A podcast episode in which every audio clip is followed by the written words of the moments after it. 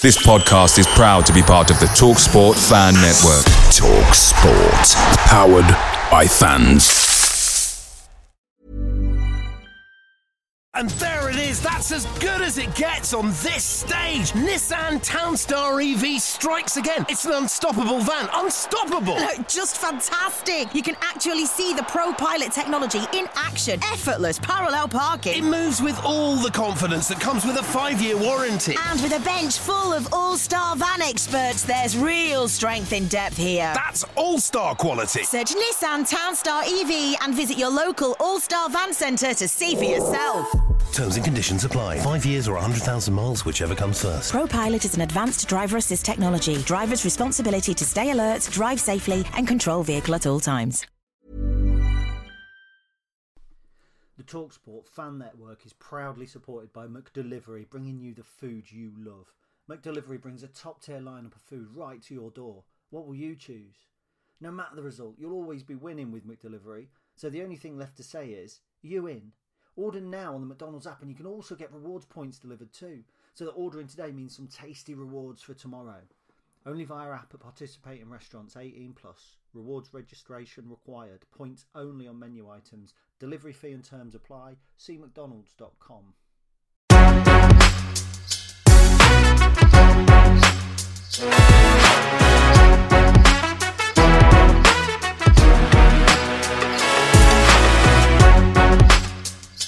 Hello, everyone, and welcome to another episode of the Real EFL's uh, League Two look back from this weekend. I am your host, Matt, and I've got Charlie joining me this week, and we've got a newbie in the studio. Yes, we have Brandon, who is a Grimsby fan. Hi, guys, how are you both doing? I'm great, thank Uh, you, mate. How are you today? Oh, I'm really good, uh, even though I am unfortunately a Gillingham fan after yesterday, but we'll talk about that a little bit later on. So, well, let's get cracking. Let's get straight into it. So, our first uh, game of the day from yesterday sees both of last season's promoted teams from the National League come up against each other.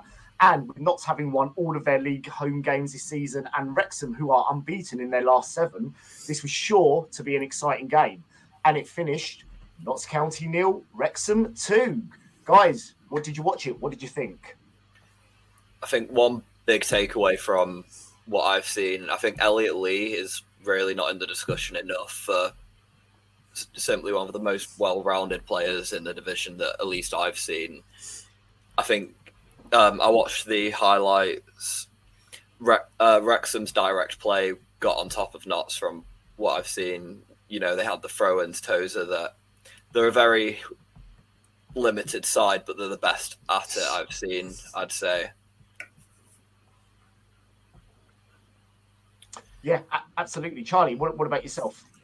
Yeah, I, I very much echo what Brandon said there. It's Wrexham. Wrexham know what they are. They know what they're doing, and they do like like Brandon said. They do it really, really well. And we saw last season that Notts County, the, the different play styles that these two teams have. It always cr- creates a really, really interesting game, and that's exactly what happened again yesterday, where Wrexham's play style, it turns out, beat Notts County's you know, we all we all saw at least the highlights of that three-two victory for Wrexham with that last-minute penalty save back in the National League earlier on in the calendar year. So it doesn't really surprise me too much to see Wrexham getting the win again. But you know, Notts County fans are definitely going to feel disappointed, and you know, again, question marks. Even though they're sat there in second, far too many question marks seem to be getting asked about their manager at the minute. Yeah, it's kind of weird actually when you when you say it like that Hmm. because obviously they're, they're not they're, you know they're not in a bad uh, situation. Uh, just talking about uh, talking through the goals yesterday. So uh, yes, Elliot Lee scored in the 73rd minute. Um, picked the ball up just on the outside of the box. Uh, struck the ball, sort of used dead centre, struck the ball, took a massive deflection. I don't know if it was off a Wrexham player or a uh, so a Notts County player, I couldn't tell, uh, and just flew in past the goalkeeper. Uh, and then three minutes later, on 76 minutes, uh, Ollie Palmer uh, got the picked the ball up, uh, took it into the penalty area, and slotted the ball past the goalkeeper. What I will say, and this is actually going to lead on to one of my questions, and uh, Charlie, I'm going to throw this one at you. Um, you know, I actually uh, managed to find some extended highlights of the game, and there was a big chunk of that sort of the middle period of the game where Notts were, you know, pretty much all over Wrexham. So, I mean, can Notts fans feel a bit aggrieved that the team had such a dominant period in that game and they still lost, or would you just say that is solely down to Wrexham just playing uh, defensively that well? Well, don't get me wrong. County fans can definitely feel aggrieved. We know the kind of play that they have. They have a lot more of the ball. They often try to move it forward and they'll often have many shots. You know, they had 16 shots, six on target, but Wrexham had 15 shots with eight on target.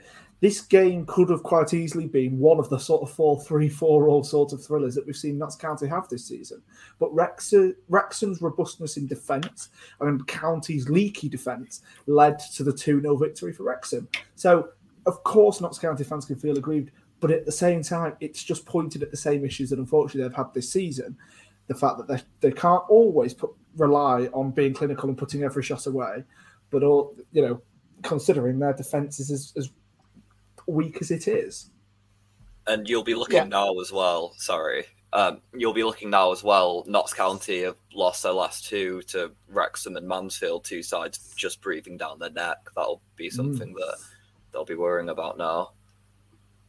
Yeah, it it does seem like a, a lot of the, the teams that have come up, especially from the, the National League, sort of seem to have this um, uh, this this uh, ideology. uh, ideology. I can't even say the word. But you know, the way they're playing, we are always going to try and score one more than you. So it doesn't matter how defensive their, their uh, leaky their defense is. Uh, but ultimately, they're always going to try and, and, and up one and, and try and obviously say score more goals. Um, so, Brandon, I'm going to actually then throw this next question at, at you. So, look, I mean, are Wrexham starting to show their full potential now? And if they are, I mean, what could actually stop them from dominating this league? Yeah, I think, yeah, definitely. That you you look. I've been thinking for that last automatic spot. It's either them or Mansfield for me, and there's such a difference between those two sides. I think Wrexham sort of edge it for me because they just have that firepower to kill teams off, and they will every week. They'll. I think what makes a League Two side a good League Two side is one that can capitalize on their pressure because you're never going to dominate a game for 90 minutes. But Wrexham certainly have that firepower to kill teams off. Yeah, I mean, we were talking uh, sort of at the start of the sort of the season, obviously with the the old Disney dream coming in, obviously them uh, coming in and filming. Was that maybe putting the players a bit under pressure? But no, they're definitely starting to show their, their full potential now, and they're definitely a team that I think are going to be there or thereabouts come the end of the season. Although, as uh, for those of you that have listened previously, uh, my little bet that I'm having with my friend, I really hope they don't go up because I don't want to be wearing a uh, Wrexham shirt in the Rainham end at the start of next season. But after that game, so obviously it finished Notts County nil, Wrexham two. That leaves Notts in second and Wrexham closely behind in third place. We're going to move on to our next game. So, uh, Accrington Stanley versus Colchester. So, Accrington Stanley, whose chairman Andy Holt commented on X last week that the club is for sale and called out manager John Coleman and assistant Jimmy Bell, came up against a Colchester side who were due to have Matthew Etherington as interim head coach, but former employee Crawley have stopped this due to a contract infringement. So the final score finished Accrington Stanley nil, Colchester one. Goal was scored by uh, Taylor in the 57th minute. Uh, there was a pull back pass uh, from one of the Accrington Stanley players. Uh, Taylor pounced on the ball, took it into the box. Keeper came out, almost gets a hand to it, but he just manages to get it under him and then slammed the ball home into the back of the net. Uh, Charlie Brandon, I don't know, have you been able to watch any of the highlights? Have you seen any of the game at all? Uh, no, I haven't seen any of this one actually. Oh, that's that's, that's a good start. Charlie, have you, Well- had, have you had a chance to have a nose yourself?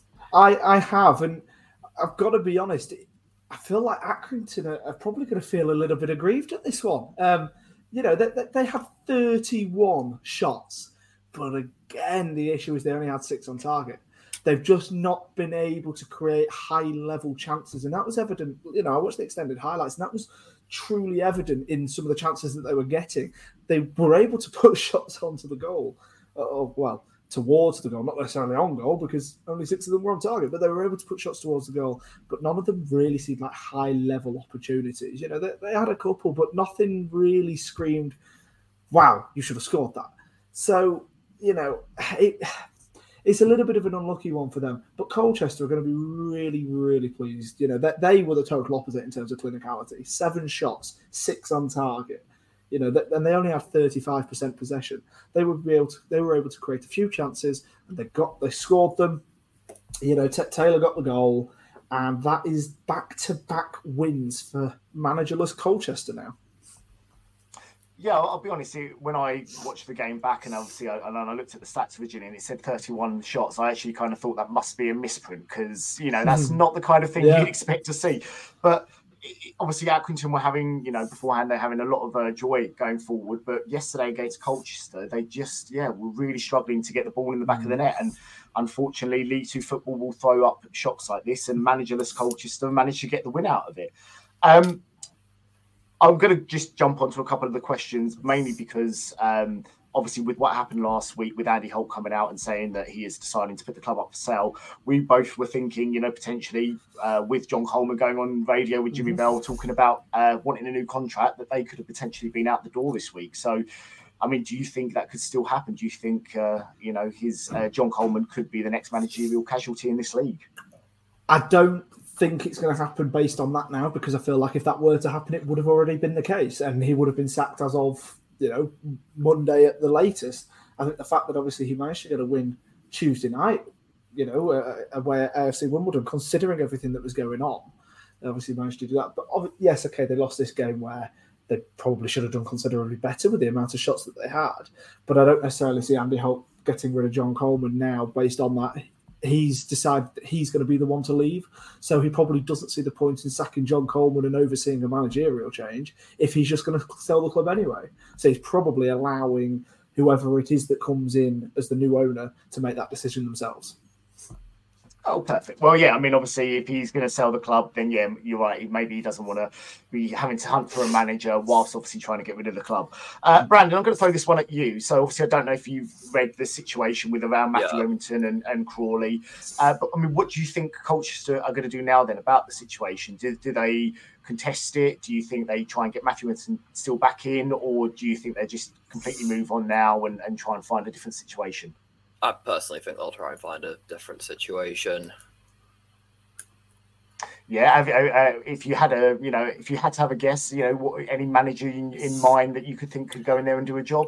Well, one manager that I, I've I'm gonna move on to this with Grimsby, but I think David Artell it certainly should be in contention for a League Two club. I don't know if you've seen any interviews with him, but he's had his time away from football now. He and he's been watching football. He's been uh, part of the coaching with West Ham, I believe, and you know I feel he's very much a progressive manager. A club like Colchester does sort of need a project with after recent years where they've struggled in League Two. But yeah, I think David Artell would be a great shout. Brilliant. Well, there you go, uh, Colchester fans. If you want to go and put some money on, Brandon's giving you a great hot tip there, David Artell. Although you know, I, I to be fair, I wouldn't mind him at Gillingham as well. But then And we've been prefer him at managed. I say we, we've been without a manager now for three weeks, and it doesn't look like that's going to happen anytime soon. But anyway, uh, obviously, after that final score, Col- uh, Accrington nil, Colchester one. That leaves Accrington in seventh place, and Colchester are in twentieth. Uh, right, we're going to move on to our next game. So this is Sutton United versus Bradford City. So Sutton, who had conceded nine goals in their last three games, hosted Bradford, still without Kevin McDonald in. Sorry, still with Kevin McDonald in charge, and have won on their previous three matches against Sutton. So as you could expect, it finished Sutton two, Bradford one. Uh, Charlie, I believe you watched this. Talk us through the game. Mm. Well, yeah. And first of all, you, like you say, Kevin McDonald still in charge. Did you see that he played himself on in midweek and then subbed himself off? So I'm intrigued who made that decision in off the pitch. But no, that was a that was a bit of a funny sort of one to see on Tuesday night.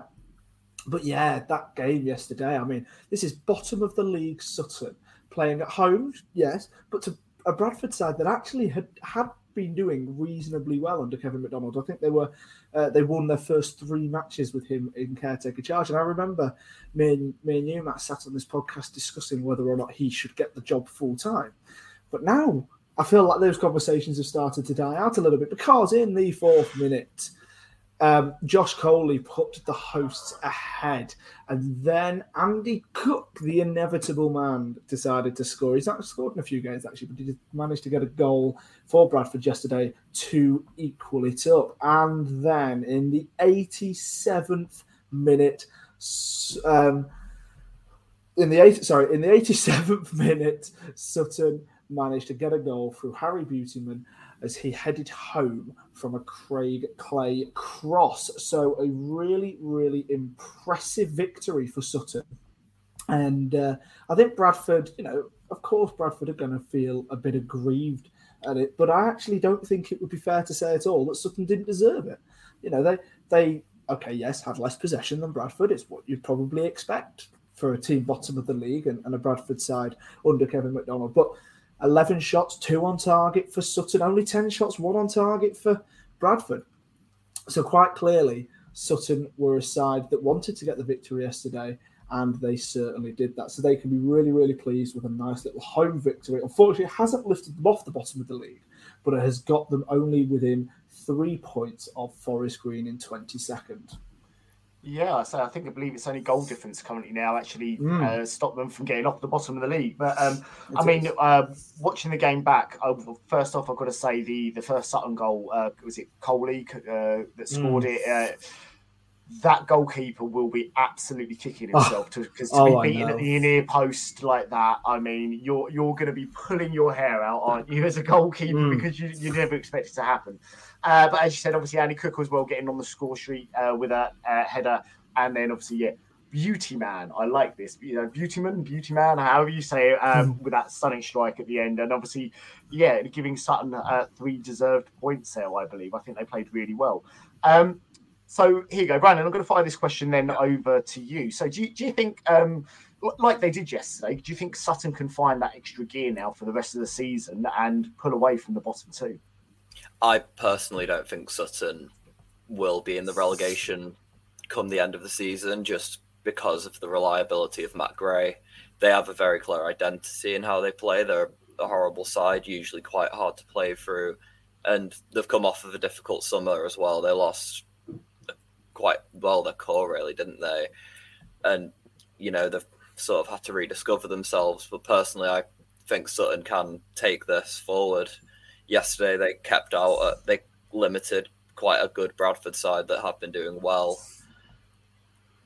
And I, I can only see them taking this forward Yeah, I'll be honest. I kind of, I kind of agree with you. I, I don't think Sutton will be down there at the end of the season. I do think they've got a very good uh, squad. They've they have put together. At the moment, it's just not clicking. But yeah hopefully, like like what happened with us Gills last year. Hopefully, you never know. Come the uh, January transfer window, things might start clicking, getting new players in, and they hopefully will pull away. Um, so, Charlie, then I'm just going to chuck this one at you. Um, so. Um, you're probably not going to be able to give me a simple answer. I don't expect a simple answer, but what do Bradford need from their next manager? Uh, they need somebody who can get them points, funnily enough. Um, look, Bradford have a lot of expectation on them. They do. They are a big club that have been in League Two for far, far too long. And they've got the capabilities to be able to get higher. Whether they've necessarily got the squad to be able to get higher, probably not in this year's League Two, because it, it is a very strong League Two. But they need a manager who's going to be able to to get the fan base behind the players. It's something that's often been a little bit difficult parade, but they've got to really be able to get the players behind. Uh, sorry, get get the fans behind the players. They've got to have a manager that's able to deal with the pressure that's going to be piled upon him, and then be able to, to quite frankly, get them scoring because it's something that they've not necessarily done amazingly so far this season. So they need a manager that's going to be able to get goals into this team. So here you go. I'm going to throw you both this this one question. Give me a name. If you had to pick anyone for, to go to Bradford, any manager, who would you want? phil parkinson at altrincham Okay. Oh, oh. Oh, um, uh, you've, you, oh, you always ask these difficult questions because there's so many bloody merry-go-round at the minute. um, do you know what? Let's let's let's steal Brandon's answer for the last one. Let's go, David Artell. There, there you go, guys. Well, it's going to be a recurring name. It, well, so if, you, if you're betting guys, that's get betting guys go and put some money on David Artell to be a manager of a League Two team. You never know; it could hey could even be Gillingham because mm-hmm. we hmm. say we need a manager as well. Um, so obviously after that game, uh, that leaves Sutton in 24th and Bradford are currently in 16th place. So we're going to move on to our next game. This was Doncaster versus Grimsby Town. So with yes, with Doncaster not keeping a clean sheet in their last five matches and Grimsby not keeping one in their last 11, and the fact there had not been a draw between these two sides in any of their last eight, eight matches, we expected this game to have lots of goals in it. And it finished Doncaster 1, Grimsby nil. So, Brandon, talk us through the game. Well, I per, so both sides it, it, was just one of those games in League Two, really. It was just both sides sort of trying to figure each other out. For a while, we came in. I think both managers are under pressure. Doncaster have picked up in recent weeks, but certainly some pressure. You'd have expected both sides to at least be top half, challenging playoffs at least at the start of the season, and they're both languishing in the bottom third. So it was quite cagey for a good majority of it no real chances. The sides never really looked to open each other up. Doncaster played it down the right, and I'd say it was more their move that won the penalty than us conceding the penalty. It was a good interchange down the right, and Malarkey fouls him, and 1 0. And the thing that concerned me personally as a Grimsby fan was we just never looked to threaten them Yeah, I mean, I, I, I watched the game a bit yesterday, and it, it, did seem like it was it was more Doncaster doing the attacking going forward. Um, Grimsby sort of didn't really have any kind of answers uh, sort of going forward, which was which was a bit of a shame because I've seen them a couple of times this year, and when they've played well, they've played I think extremely well. But just yesterday, yeah, definitely wasn't their day. Yeah. Um, and and actually that will lead me then on to this next question because obviously as a Grimsby fan you'll know obviously Paul Hurst has now been uh, relieved of his duties. So I mean as a fan what do you think Grimsby need from their next manager? It's quite hard to label because I think a lot a lot of the responsibility comes down to the players. A lot of the issues we've gone under that have recurred are so uncharacter to a Paul Hurst team we've dropped a lot of points from winning positions, a lot of individual mistakes. I think 18 points from winning positions we've dropped now, and that's shocking.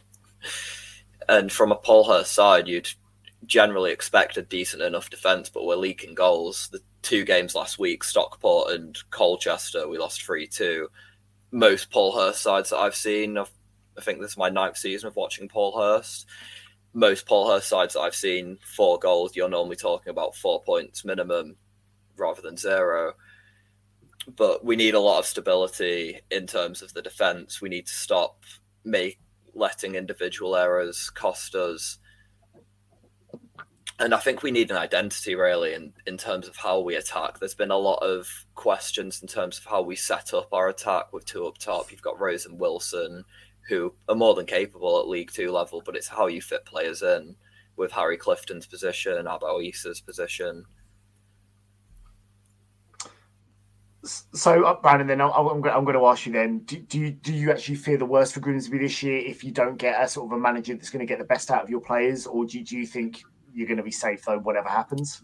I do. I would like to put my neck on the line. I think our squad is too good to go down when we've played well we, we have played well as you've seen, and there's been a lot of times we've been unlucky this season. But in recent weeks, I think we've just lacked that pressing identity that I've seen us have over the last two years with the promotion and the cup run, and we've just lost a lot of solidarity. But the table doesn't lie. We are where we are.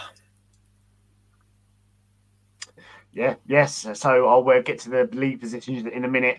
Uh, but Charlie, I'm just going to throw this one then over to you. So uh, again, I don't know if you managed to watch the game, but Jack Senior came back yesterday for Donny. Um, how much of Doncaster missed him? Oh, hugely. You know, look, Doncaster are a good squad. There's there's no denying that at all. But they are a squad full of players that need to be together. And I think this is the thing with Doncaster. The squad depth isn't as good as what has been in the past for them. So losing losing players for too long is it's it's bad. It's really really detrimental to them. So when but when they've got a full strongest eleven out, they can challenge challenge more or less any team in this league. You know that they're currently sat in lower in the lower half of the table, and I do think they've got the capability of being able to move forward. But they've just got to get the consistency down. I've said it week after week on this podcast now. Like you know, they, they won they won yesterday. Yes, okay, against the Grimsby side that, are, that were quite clearly struggling, but then they lost midweek at home to Salford. Those are the sorts of games that they need to be picking up points in consistently, because it's kind of a win loss win loss thing with them at the minute, and they need to break out of that uh, sort of cycle immediately. Otherwise, they're only going to start slipping down the table, or at least not climbing up it. Well, after that 1 0 win for Doncaster yesterday, that leaves Doncaster in 17th and Grimsby are currently in 21st. So let's move on to our next game. This was Mansfield Town versus Walsall. So Mansfield Town remain the only team unbeaten going into the weekend, coming up against a very strong Walsall team with Freddie Draper, who has been in fine form this season. Could the Lincoln City loanee add to his eight goals he's already scored? No, he couldn't, but the score did finish Mansfield Town 2, Walsall 1. So, uh, just to talk a bit through the game. So, uh, Aden Flint scored for uh, Mansfield in the 16th minute. There was a bit of a, a corner ball came in, bit of pinball in the area. Uh, the defence couldn't clear it, and he managed to stab home from about a yard out. Uh, it might have even been about six inches. I'm not too sure. definitely, not, definitely not missing from there. Um, and then um, was it uh, uh, scored for Walsall in the 52nd minute. There was a lovely ball down the right hand side, local uh, low cross played into the middle of the box. He was completely unmarked, but managed to pass the ball through a crowd of players. He couldn't really miss. Uh, and then Bowery scored in the 71st minute for uh, uh, Mansfield. Bit of a lucky goal. somehow he managed to loop the ball in from the edge of the box. I don't know if he uh, scuffed it or what. I mean, it, it, was definitely a bit of a dodgy goal. Guys, have you managed to watch the game? Have you seen any of the highlights? Mm-hmm. Have you seen that goal especially? Yeah, I have. It. Yeah, a bit of a confusing one as well, actually. Um, and ju- just to pick you up on something, Matt. Just, just to pick you up on something, Matt. Freddie Draper could not score yesterday because he's out injured. he, went. I've, I've, i mean, guys, you know, you're listening to this, you won't be able to see this, but I've just seen Matt's face drop like a. Oh no! Um, yeah, he, he ended up going off injured in midweek. Um, just, I, I, full, full, disclosure, I, I, I, started writing. I started writing this on Monday, uh, yeah, so, so that's where that's come from. so because you just knew you'd be able to excite me by talking about Freddie Draper. That's all it was, Matt. I understand. Yeah, um, yeah, yeah. No, look, it, it, was it was a really good, really good game. And again, Mansfield. I mean, I mean, they conceded, but they were able to get a couple of goals. And this is the thing with Mansfield; they they can keep their opponents down to, to very low scores if if they even let their opponents score at all. It is typically only one goal at a maximum anyway. So the thing about Mansfield is just being able to pick up a couple of goals, which they're able to do. They've got really, really good quality in the attack and in the defence. They can get goals from anywhere. When you've got the likes of Aden Flint being able to um, on on the end of set pieces, even if he doesn't score, as we saw yesterday, there's going to be a goal from the scramble. And this and this is the thing. They've got a real real quality in their team. It doesn't surprise me that they keep them going unbeaten. Obviously, they'll want to maybe pick up a few more goals um, but I don't really think anybody can complain about how they're playing at the minute. And it's sort of just a little bit crazy to think that they're not even in the automatic promotion zone, even though they're unbeaten after in 19 games in all competitions yeah, that that's something I find myself. I find that very weird. They they've been unbeaten the whole season, and yet somehow they're not even you know they're nowhere near the top of the mm. league. But then that's what you get for drawing lots of your games, like they like they yeah. have done. Um, so Brandon, again, I don't know if you've managed to see any of Mansfield play this year, but I mean, what's making them tick? You know, what what's making them so unbeatable? I guess they're never out of the game, are they? You look at their draws at, at you look at their draws, they're never out of the game. I think that's a big part. The way they press is brilliant. They move the ball with br- they move the ball so well, and you've got some big characters at every end of the pitch. And I think another big thing is there's clearly a togetherness in the squad. Um, look at the injuries they've undergone. There's clearly some togetherness that Clough's instilled there. And I think the biggest part is they're just never truly out of a game ever. Yeah, do you know? I, have got to say, obviously, I've seen them play this year. Uh, they came to Priestfield, and and they, they really do look like, as a unit, such a strong yeah. group there, and they look like they're so bonded. And um, for me, that's ultimately if you if you've got a team like that that you know are so closely knit, you're halfway there to winning most games. You know, because everyone just clicks with everyone, and that's what I think it, it, does come down to. I think I totally agree with you. Um, but yeah, they are they are a total unit, and um, yeah, I don't know if they'll be able to go all season, but at the moment it looks like they could go all season without being beaten. Um, so, Charlie, I'm going to throw this next one over to you. And uh, again, I, I, managed to find some extended highlights of the game yesterday to watch through. And for for large periods of the second half, um, I would say Walsall were probably on top. So, do you think Mat Sadler could be frustrated that his team uh, not being able to get anything more out of the game after being on top? Yes and no. I think. My most fans would have been very surprised to see Walsall getting anything away at Mansfield. And that's nothing against Walsall, that's just the quality of Mansfield. So, yeah, okay, maybe they could be a little bit dismayed that they didn't get at least a draw. But when you look at the stats, I mean, yes, okay, they were on top in certain areas, but they had seven shots with one on target.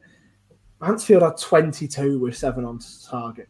When you're able to have that when, when the disparity between the chances is that large between the two sides, it's not really a surprise to see one one side, uh, you know, beat beat the other in that sense. It's probably a little bit disappointing for Mansfield that they only managed to get two and they conceded against their only shot on target. So, uh, yes, to an extent, Walsall fans might feel a little bit disappointed, but at the same time, they have to do better against one of the league's best best sides. So I don't really think they can be actually that disheartened. Okay, I'll, I'll, give me a yes or no, guys. Do you think Mansfield could go the rest of the season without being beaten? No. No. Oh, okay. Do you know, I, I, would have loved one of you just to have said yes. That would have made my day. But you're right. It's, it's, it's, it's, it's, it's, League Two. There's there's no chance. Just no. United are coming. Yes, yeah. yes, you're right. Yeah, yeah. and they'll, they'll, get spanked like eight 0 or something like that. uh, and and uh, Scott Kashket will score eight goals because he's an ex Jules. Um, well, after that result, uh, obviously uh, Mansfield two, Walsall one. That leaves Mansfield in fourth, and Walsall are currently sat down in fifteenth. I suppose we better move on to this next game. Yes, this is Gillingham versus Newport County. So Gillingham, who was still without a manager, but managed a 1 0 win last time out at Swindon, came up against a Newport team who had won their previous three matches against the Gills. The final score did finish Gillingham new uh, Newport County 2, but the whole game was marred by an incident from the stands, which we will talk about after Charlie talks to you about the game. Yeah, so this was, first of all, a really good victory for Newport County away from home. You know, they had a four game winless streak before this, but it was two Omar Bogle penalties that put them ahead and gave them the victory in the end. Now, the first penalty, I don't really think anybody can argue too much, but the second penalty, um, now I, I, don't exactly know the name of the player here, so Matt, I will I will have to ask you to help me out in a minute. But all he's done as the Gillingham defender, all he's done here is just run in front of the attacker. Now, as he cut him up, yes. If that if if we were if they were in cars at the time, would the uh, horn being honked? Sure, but would it have resulted in a crash? Probably not. I don't really know if that analogy tracks, but we're to go with it. I just felt that the the attackers realised he's cut across him, thought, well, hang on a minute, I'll just slightly speed up my arena. Oh, oh, oh, oh, he's hit me, and then decide to fall into a bundle on the floor. How he's done that from behind and the Gillingham player in front has stayed on his feet and hardly lost any balance at all it just screams to me that okay, that's actually a little bit of a, a little bit of an odd one in terms of um, in terms of how that's been given as a penalty. But Tom Reeves decided that it was, so it is what it is. Um, but yeah, it was a good victory for Newport. They they needed that really. Uh, obviously, not a very good result for Gillingham. It drops them out of the playoff zone. Um, But like I say, unfortunately, the whole game was marred by one incident. Yeah, so uh, well, talk about this incident uh, because the guy that actually, uh, that's, that I'm sure everyone's seen the uh, photo so, uh, circulate, uh, circulating on social media, um, but he was literally sat about 10 yards away from me. Um, first off, I want to say a massive shout out to all the Gillingham fans who actually got out of their seats, went down to the stewards, informed the stewards of what happened, and actually helped to get that guy removed. Um, so credit to you guys. I want to just say to everyone else in League Two, I'm really sorry for what Gillingham have done because that's not me, but that is my club. And I've got to take responsibility that a fan of Gillingham Football Club has done that. It's not right. I don't want it at this football ground. Racism has no place at football, neither does homophobia, uh, sexual abuse, anything like that, shouting stuff at female physios. We don't want it at football grounds. So, guys, please let's just stop it. Um, I'm not going to go into a massive rant. If you want to hear me rant, go onto my X page, find out my last pod I did, and listen to that. I ran for about an hour and a half. But look, I, I will say full credit to the actual Newport players because obviously the, it happened after the first penalty, the incident, and they carried on playing and they still gave it their all. They obviously didn't let it affect them.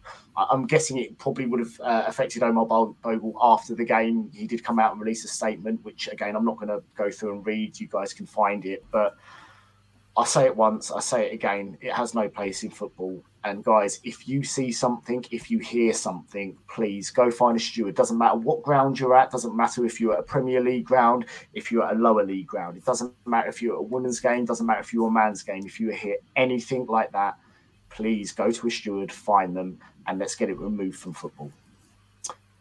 So I'm going to move on to a couple of questions, guys. Um, and really simply, obviously, uh, Charlie, me and you spoke about this last week where there was an incident again uh, from the Rainham end of uh, the Notts County goalkeeper getting hit with a vape. So, I mean, look, come on, what kind of sanctions do you think uh, are going to be given to Gillingham? Well, look, we don't want to see any club be sanctioned because of mindless supporters, but unfortunately, when it is the same club that's whose supporters unfortunately are, are involved in these incidents week in week out there has to then be something put on the club. I wouldn't be too surprised if there is some kind of a partial attendance ban uh, partial allocation ban at some point in the near future just to try and dissuade certain sections of a and i don't even want to say sections because it's just certain people. You know it and it's really, really disappointing because that isn't Gillingham. Don't get me wrong, Gillingham, of course, have a bit of a reputation with some of their fans, unfortunately. And that's not the right thing to do because actually it isn't the Gillingham Football Club, it is just certain people. Um, so, look, I personally think that at some point there will be some kind of an allocation, uh, ban, or restriction, or however, whatever wording you'd like to use. Um, but I feel like all that's going to hurt is Gillingham Football Club and then the match going fans that go there and support their team week in, week out. But unfortunately, something probably has to be done.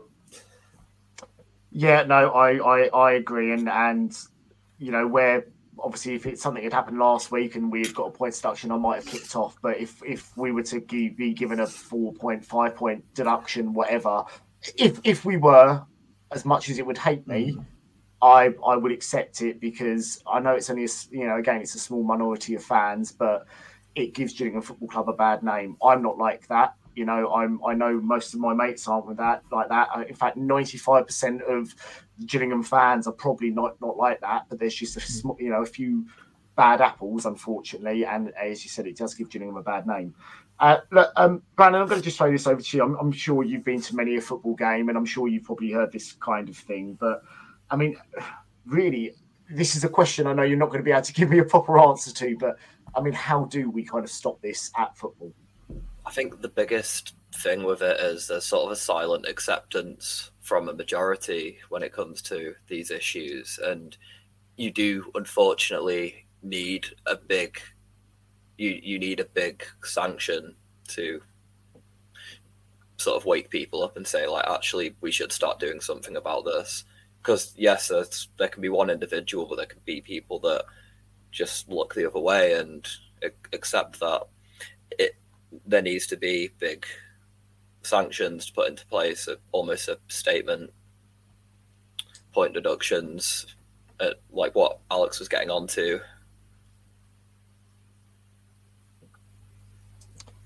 Well, obviously after that, and you know, we're, we're, going to try and obviously move on from this now. But uh, you know, I'll, I'll, repeat it. Let's kick it out of football. It has no place, and uh, hopefully, a lot of you guys will understand. Not all Gillingham fans are like that idiot.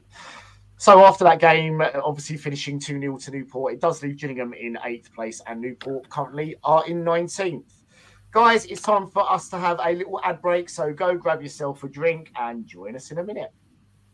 Away days are great especially when your striker bag's a last minute winner. But there's nothing quite like playing at home. And do you know what? The same goes for McDonald's. Why not maximise your home ground advantage with McDelivery? Are you in? Order now on the McDonald's app at participating restaurants. 18 plus serving times, delivery fee and terms apply. See McDonald's.com. This podcast is sponsored by the wonderful people over at NordVPN. The 2023 24 campaign is set to draw to a close, but the football never truly stops. With the Olympics, Euro 2024, and the new season set to commence in no time, make sure you don't miss any of the action wherever you may be in the world by downloading NordVPN. For just the price of one cup of coffee per month, NordVPN allows you to watch your favorite teams, players, shows, and movies anywhere in the world, even if they aren't available in your region, simply by switching the location on your device to one which is showing the content. NordVPN also acts as your cyber bodyguard, protecting your personal data and other sensitive information such as credit cards and passwords from falling into the wrong hands, which is always a worry when you travel abroad. And with just one subscription to NordVPN, you can use this service across six different devices, which is incredibly handy if you're traveling with your family and or loved ones. To get the best discount off your NordVPN plan, go to nordvpn.com forward slash realefl. There's no risk with Nord's 30-day money-back guarantee, and you'll help support our podcast too. The link is in the podcast episode description box. So now, back to the podcast. Welcome back, guys. So let's move swiftly on to our next game. This is Stockport versus Tranmere. Now, Stockport have scored 12 goals in their last five games, come up against Nigel Adkins Tranmere, who haven't kept a clean sheet in their last seven matches. Final score was Stockport 2, Tranmere nil. Brandon, I believe you watched this game for us. Yeah, so first five minutes, um, Isaac Olaofe, is that how you pronounce it? Olaofe, yeah.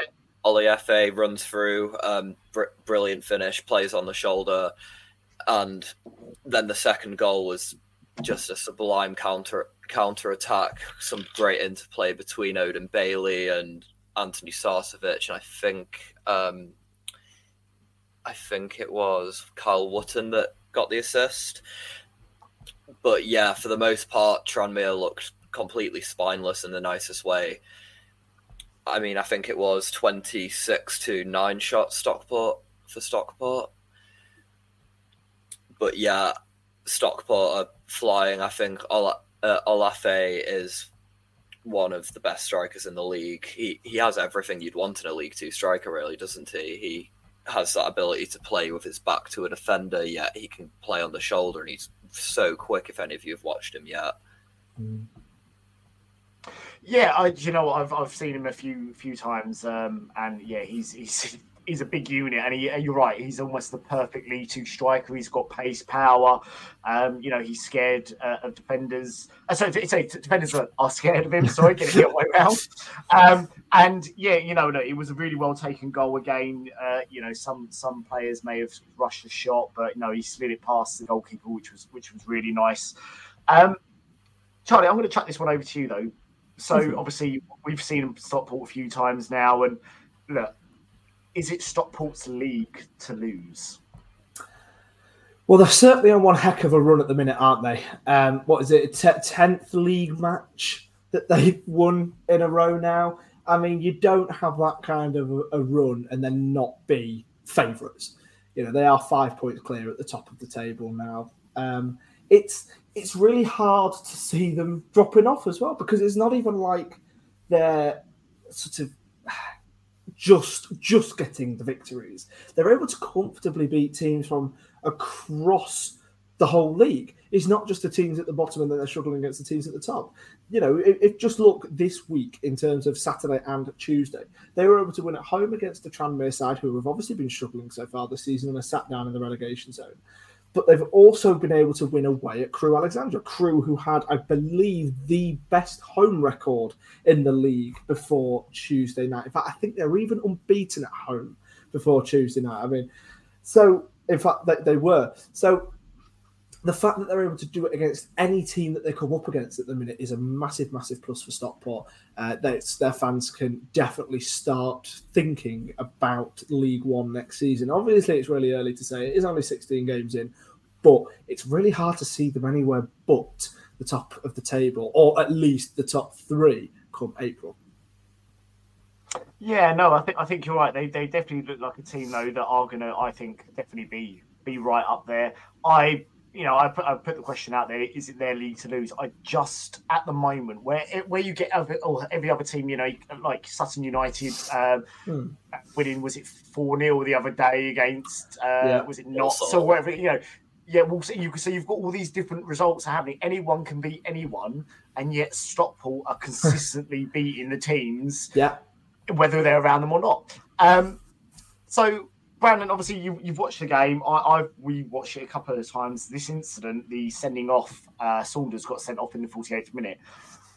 Do you think sending off was a bit harsh?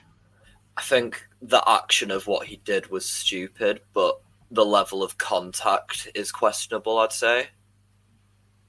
Yeah, that this is this is why I think I was wondering if you think it might have been a bit harsh. Uh, yeah. You know, I, I, would have said, you know, he, has gone in at full speed, but um, you know, and I wouldn't say he was necessarily trying to endanger the player, but I would have said, yeah, it was probably a cautionable offence. I didn't think it was a red myself. I think if it's a red, it'll be more based on the intent. Right. Okay. So, uh, so, so, would you have said it was harsh then, or, or, or do you? Do you yeah, I think I can see the argue, but argument both ways. Okay. I think I just think the whole, like he sort of sprung into it, didn't he? That I just think that whole action was quite stupid. Well, after that game, it has ended with Stockport 2, Tranmere nil. That leaves Stockport currently uh, top of the league in first place, and Tranmere are right down there in 23rd.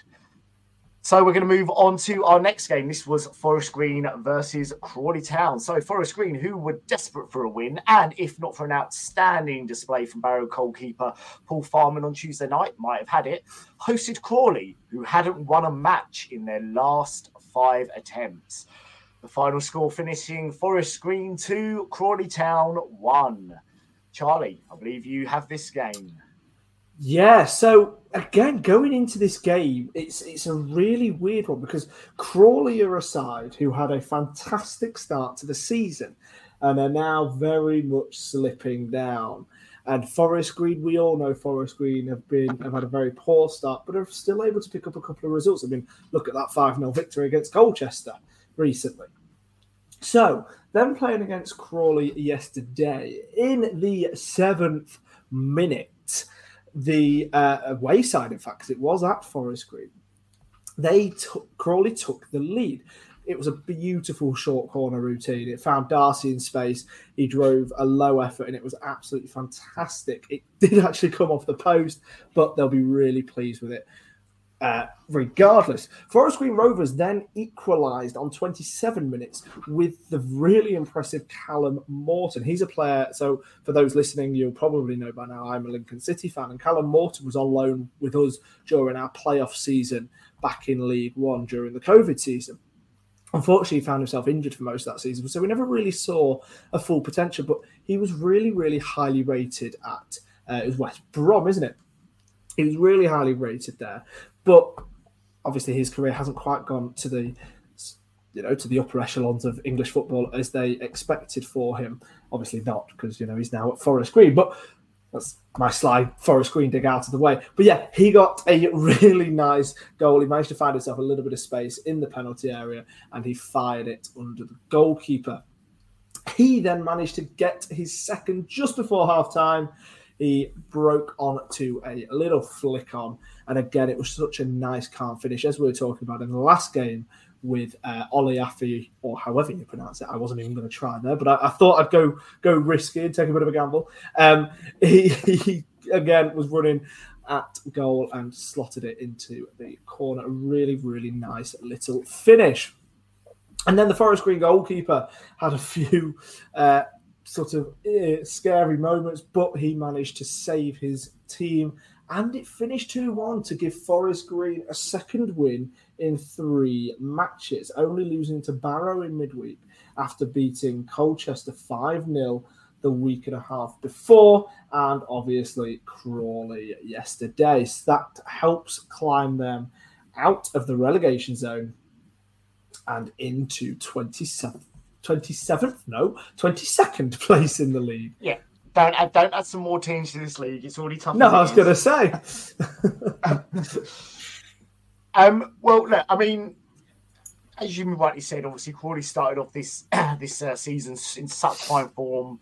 Uh, you know, eh, beforehand, I think everyone pretty much had them down near the bottom of the league, uh, potentially getting relegated, mm. and they had, you know, they were right up there at the start. But I mean, do you think potentially, uh, Brandon? I'm going to throw this one over to you. Do you think the Crawley team, you know, the players could be, be uh, being affected by the possible departure of their manager Scott Lindsey?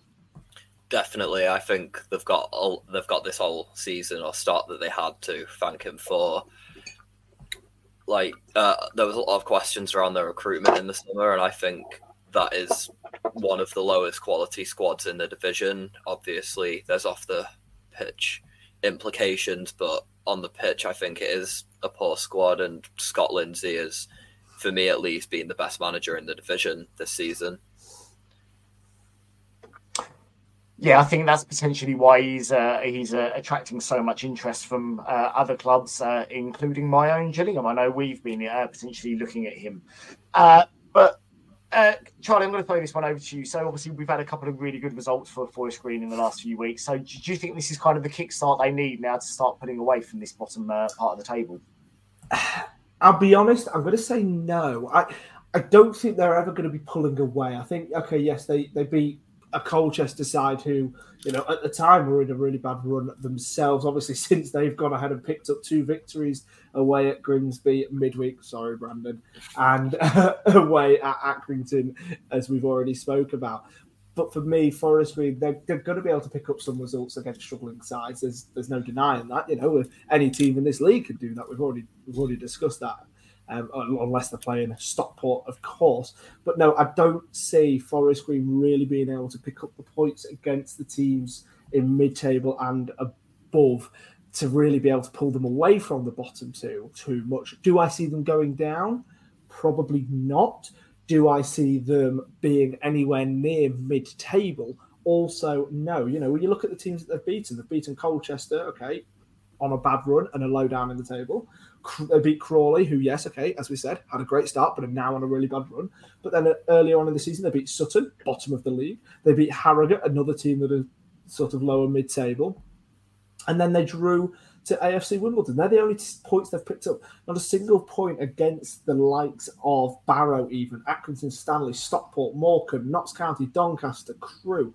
All these teams that okay, yes, they are higher than you in the table. You won't necessarily expect anything from those games, but they're still games that other teams around them are able to pick up one or two points from, which then means that Forest Green are going to lag behind and are only able at the minute to beat the teams around them. Which, yes, okay, like I say, it can keep you above the bottom two, but it ain't going to help them pull the pull away.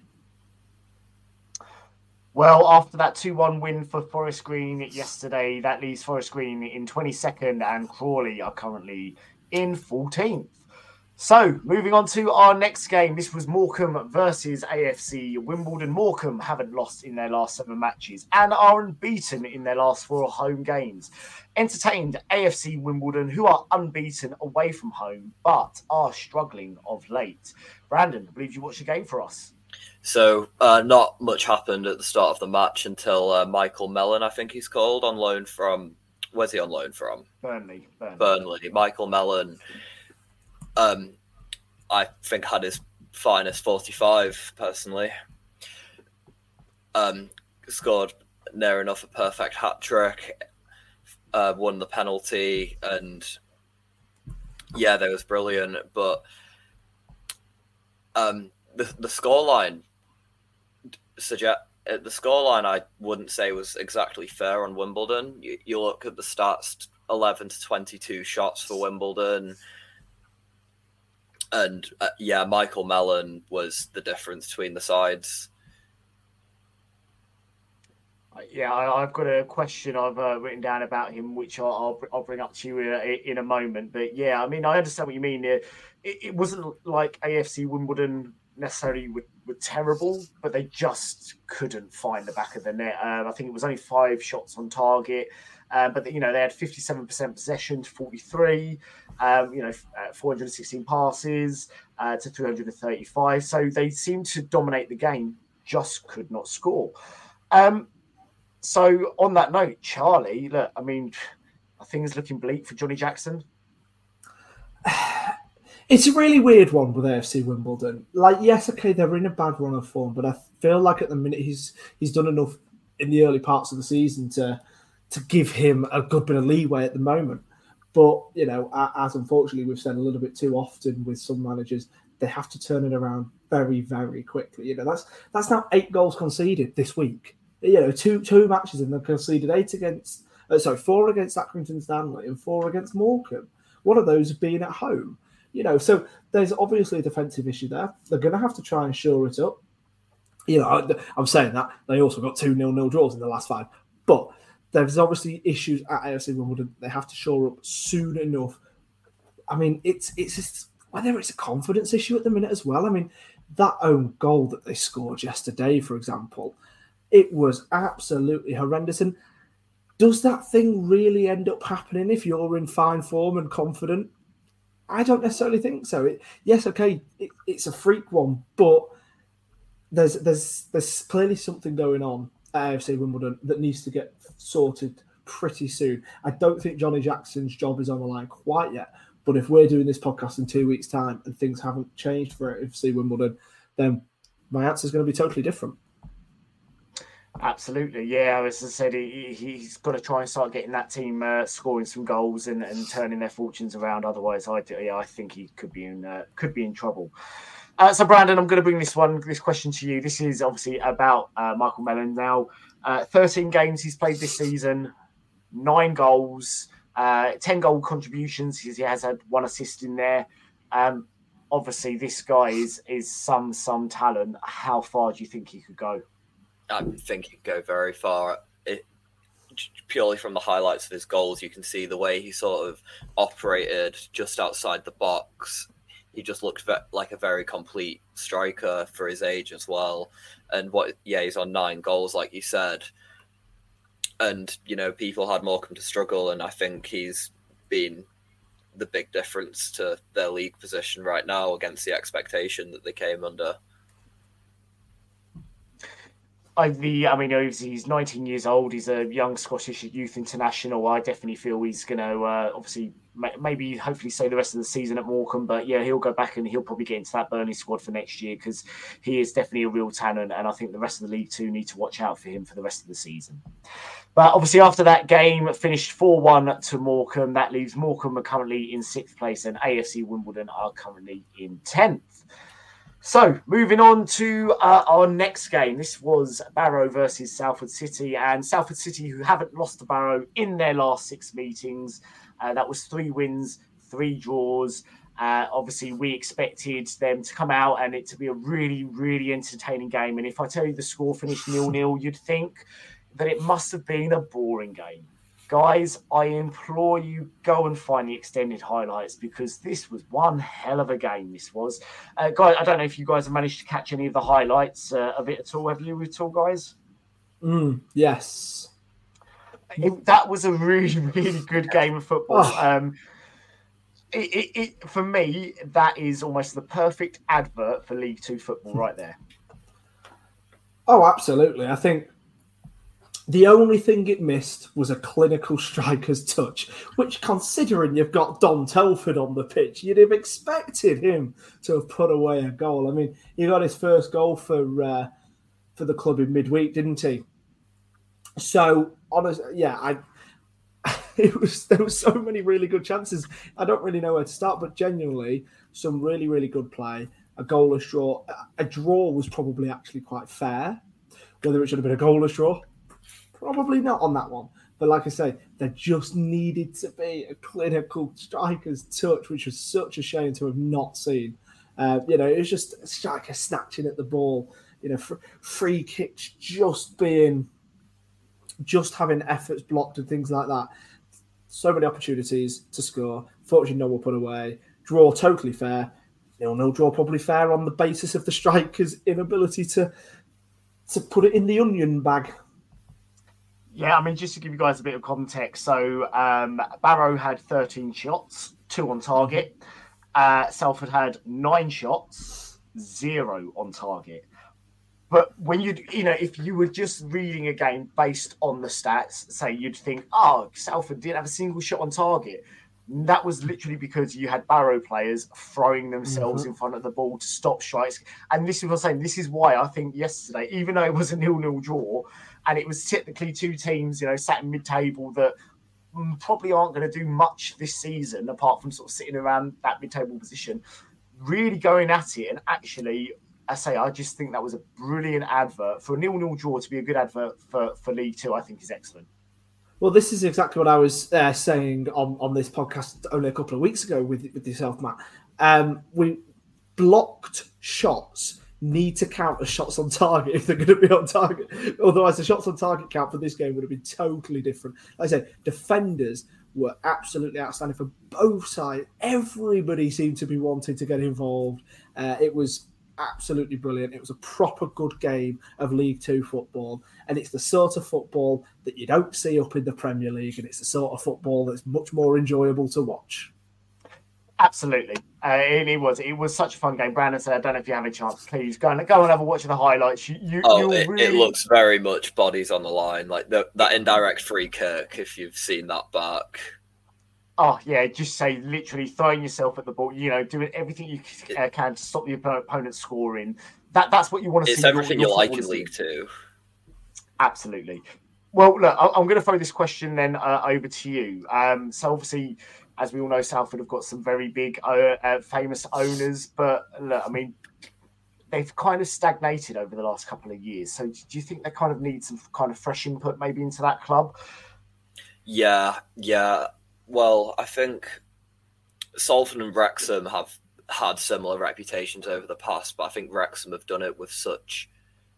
that they've been a lot more grabby. Obviously, different names and circumstances involved, but Wrexham have built themselves from the up with it. You know, they've drawn attention to themselves and they've made the most of it. Salford, sort of to me, they just seem quite name based. Like they, they go for egos and whatnot. And yeah, I think whether that comes through the manager or not, the club needs a serious restructure if they are to progress through the divisions. I honestly, yeah, I, I totally agree with you. I just feel that they've stagnated now. They, they need a bit of fresh input into. It. I'm not saying it's it's the, the owners that they need to change, but something just needs to change, just to give them a bit of a, a fresh life there. Um, Charlie, I'm there's going to throw this. culture with Salford. Sorry. No, no, um, go on, Karen. Yeah, I just feel like there's a bit of a culture from top to bottom with Salford since they've been in League Two in terms of the names that they've gone for and the sort. Well, the, they've stuck with a manager more so now, but the way they have been with managers in the past, I think the club needs a bit of a reshuffle or just a look at themselves and how they are to progress through League Two.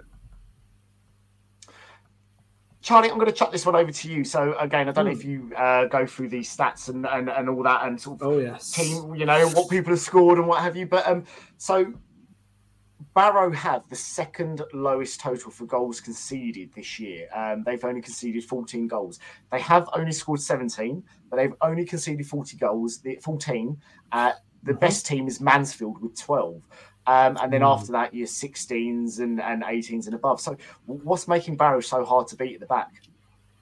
Well, it's just uh, it's something that was actually evident in the game yesterday. and We've already spoken about it. It's bodies on the line. It's a robustness in defence, and it's something that a team like Barrow, you know, let let's not beat around the bush here. Barrow aren't the biggest club in League Two, funnily enough. They're probably not even in the top five. Um, but what they're able to do is they're able to create a solid base. It's something that have done really, really well in this league. And as we spoke about uh, previously with Mansfield, if you can score but not concede, or, or, or sorry, score more than your opposition, or if you can concede less than your opposition, you know, if you, if you sort of get me point there, if you're able to keep the goals against you down, you're going to be all right because you're not, you know, even even if you're struggling to score yourself, you're to be all right because at the end of the day, you're to be able to keep uh, get at the bare minimum draws. And I mean that's evident in just the past five games. They've had four draws in that run, but they're they're not going to be dismayed with that. It's four draws, a one all, a two all, a couple of nil nils, and obviously then they beat Forest Green two 0 midweek. So they could be really, really pleased with where they are. They've been able to get themselves into mid table. They're only a few points off playoffs. I don't necessarily expect them to get up there, obviously not. But what they've been able to do is have a real robustness in defence, bodies on the line constantly, and they've got a really good club atmosphere there, which, you know, can only, the praise for that can only go down to the manager. Absolutely, absolutely. I do really like Pete Wild. I think he's a brilliant manager. Mm. I, I, I, said previously, I. I.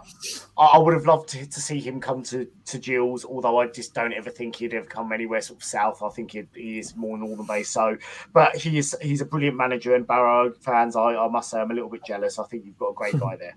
Uh, but obviously, after that uh, that amazing nil nil draw, it leaves Barrow in 11th, and Salford are currently in 13th.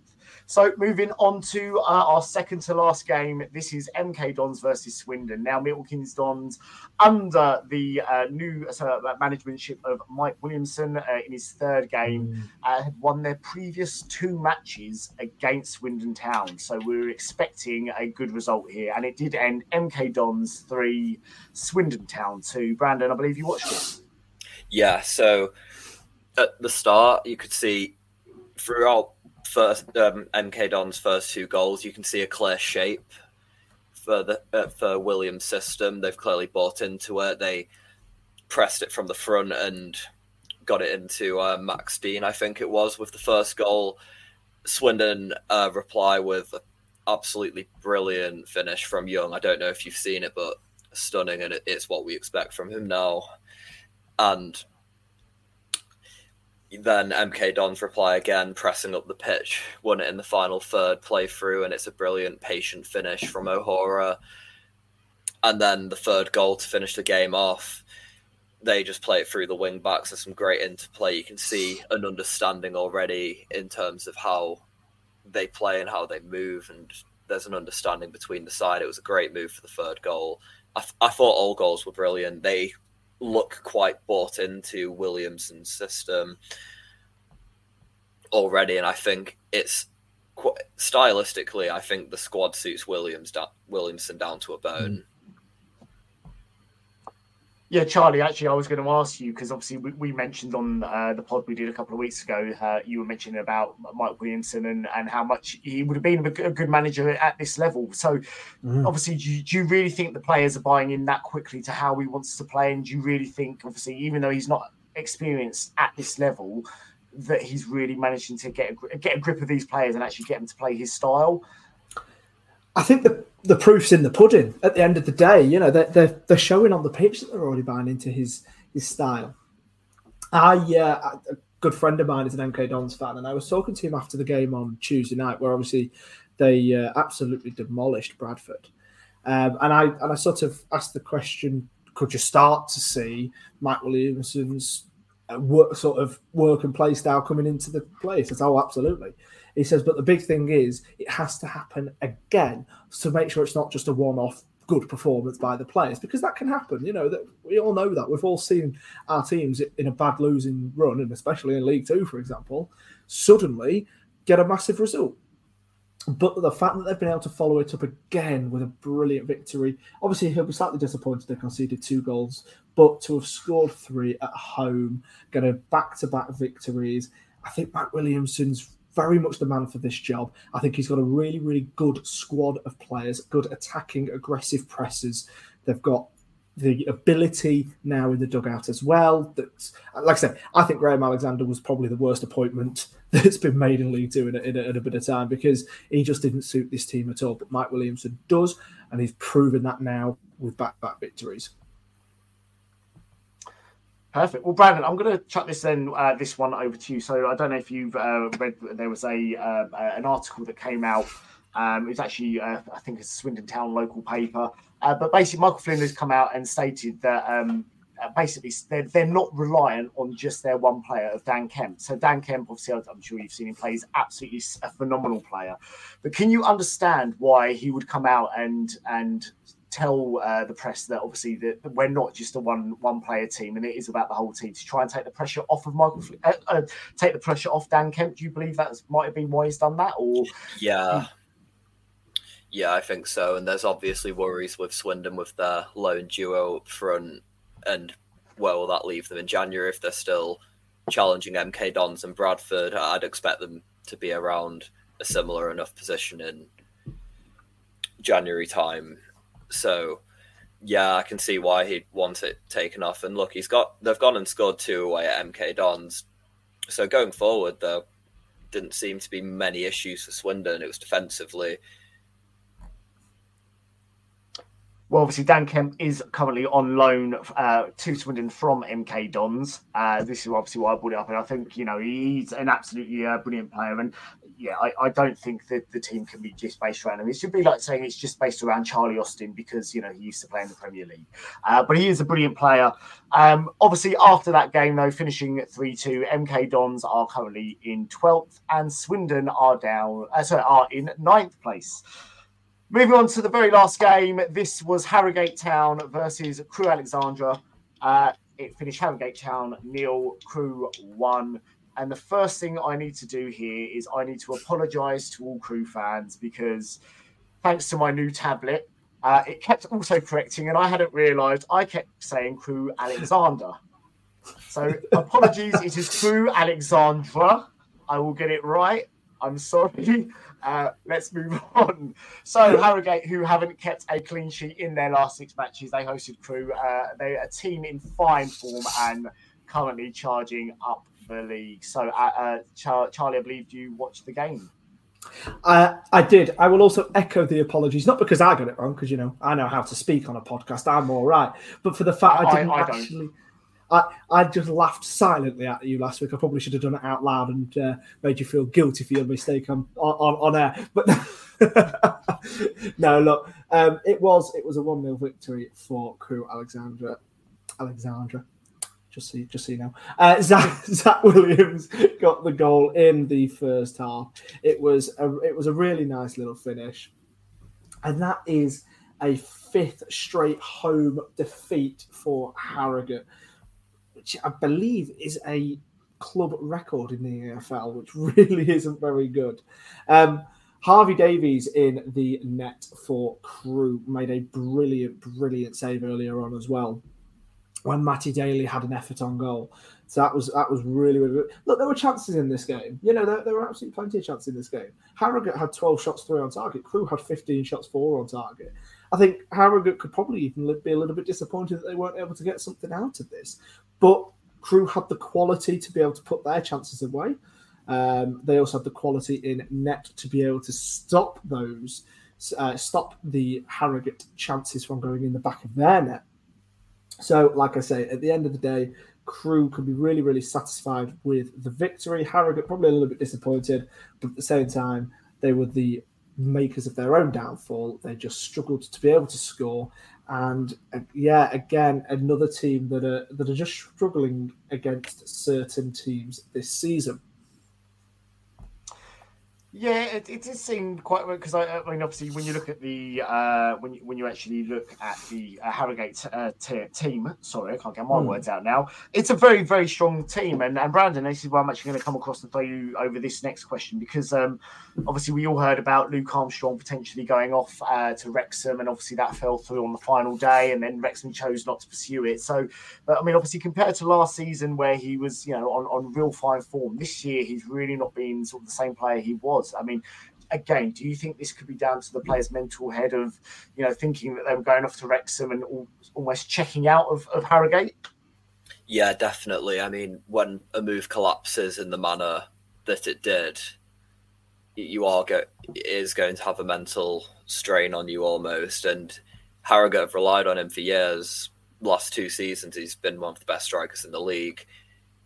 But yeah, you really question um, where he is right now. And do you think that Harrogate would accept an offer now? Do, do you think that move could come back? Do you think he could come back in for that move potentially in January? me, look, me, me personally, I kind of feel that the fact he's not been performing as well as he has been, I think people will kind of kind of look at him at the moment and think, I don't know, do I want to take a risk? Yeah. Was it just you know last season he was on fire form, and this season people have read him. Yeah. That being said, I'm not going to deny he he is a good player. I just yeah, I think right now, I, I, come January, I can't see him going. Yeah. Uh, Charlie, what, what, would you what would you think? Do you think he he might still go or? Uh,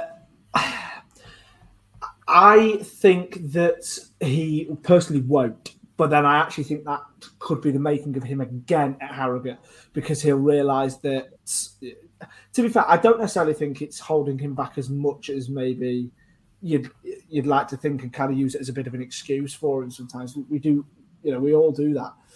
But I, I also don't think that delivery into him's been perfect in certain scenarios. He's struggled to be able to necessarily create anything. It is a tougher league this year. I don't get wrong. I don't. I think he's a shadow of the of the of him his former self. But at the same time, I think there's a numerous amount of factors to that. Uh, and if he doesn't go, I feel like he he'll be able to refine his form at some point at Harrogate. It's just about when that purple patch comes, and that could be after January if he doesn't end up going. Perfect. Okay. Well, uh, guys, this is going to be the last question, and, and I'm going to let you guys both answer this because uh, I'm just going to make sure I say it properly one last time. Crewe Alexandra are uh, obviously flying high currently at the moment in League Two, and, and guaranteed at the start of the season, a lot of people wouldn't have had them up and thereabouts. But how good of a job is Lee Bell doing, and can he actually get a Crewe out of this division?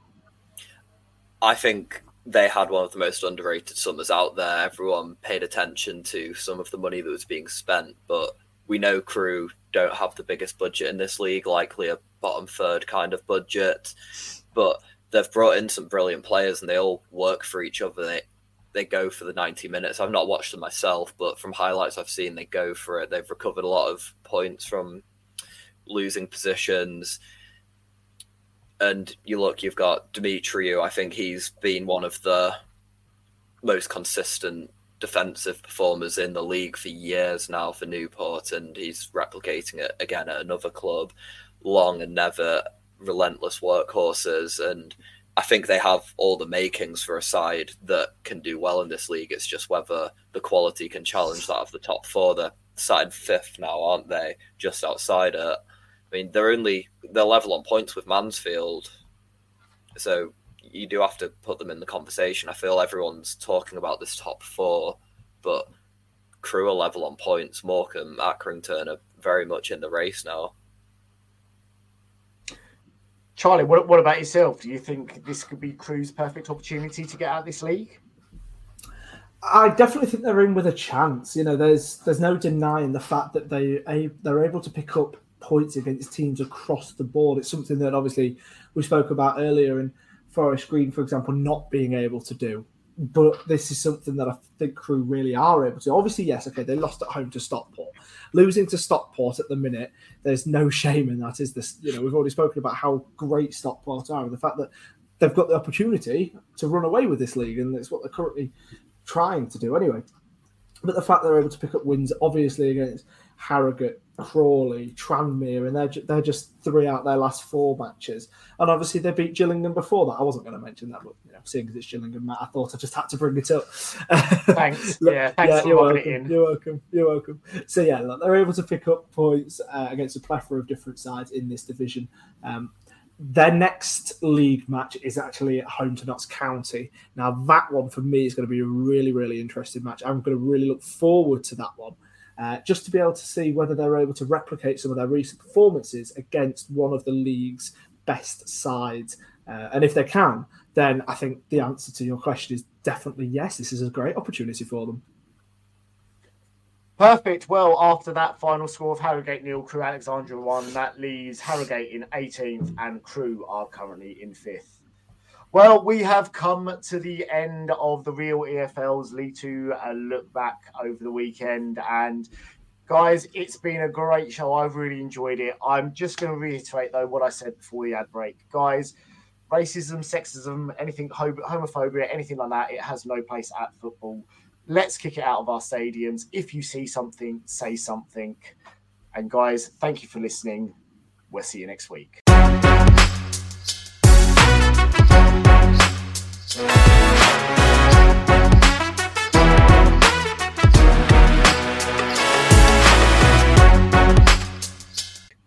the 90th minute, and all your mates around watching your team on iFollow.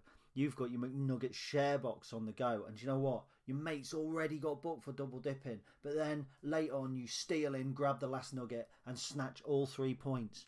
Perfect. Why not order McDelivery now on the McDonald's app? Are you in? At participating restaurants, 18 plus, serving times, delivery fee, and terms apply. See McDonald's.com.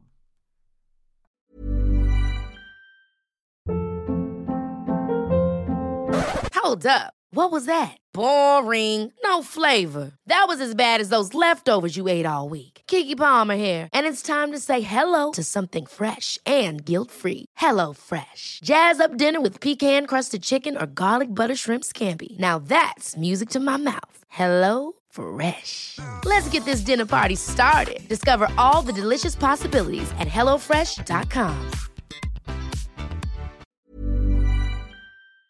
This podcast is proud to be part of the TalkSport Fan Network. Talk Sport. Powered by fans.